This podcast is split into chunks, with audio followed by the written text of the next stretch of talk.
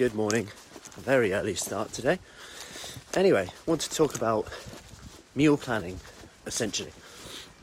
I had a chat with someone yesterday who's just starting their 28 day kickstart, and they mentioned that we talked about meal planning and things like that, and they said, All my meals are fine.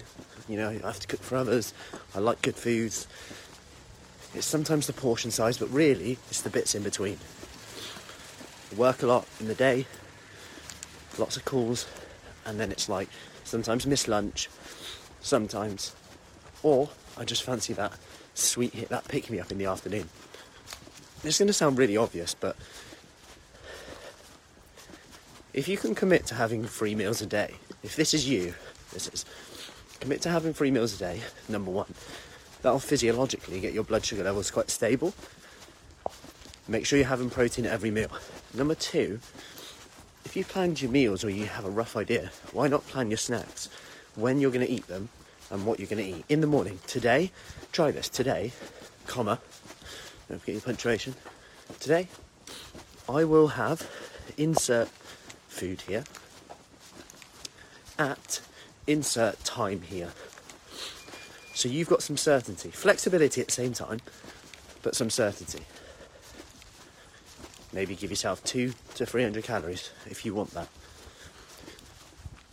And it might sound odd because when you're planning it, sometimes you're like, two, 300 calories in there, that's, that's loads. But actually, what you've got to remember is sometimes if you just pick, you sometimes don't realise how much you've eaten. And often, what might happen is we have a really light lunch or the skip lunch, and then we're starving, we end up picking and we could have actually eaten far more nutrition, far more calories at lunchtime and had more of a substantial meal. And it does depend on your lifestyle. There's no one size fits all here, but what I decided with one of the ladies was we actually morning we actually decided to plan a small meal, like a meal, like pretty much rather than a snack, for about four o'clock because she would just eat from kind of four to six to half six before their dinner at seven. So we planned like a real small meal, about 300 calories, just so she's got it. She doesn't have to have it, but knowing that she's got that choice makes all the difference because she's now in control.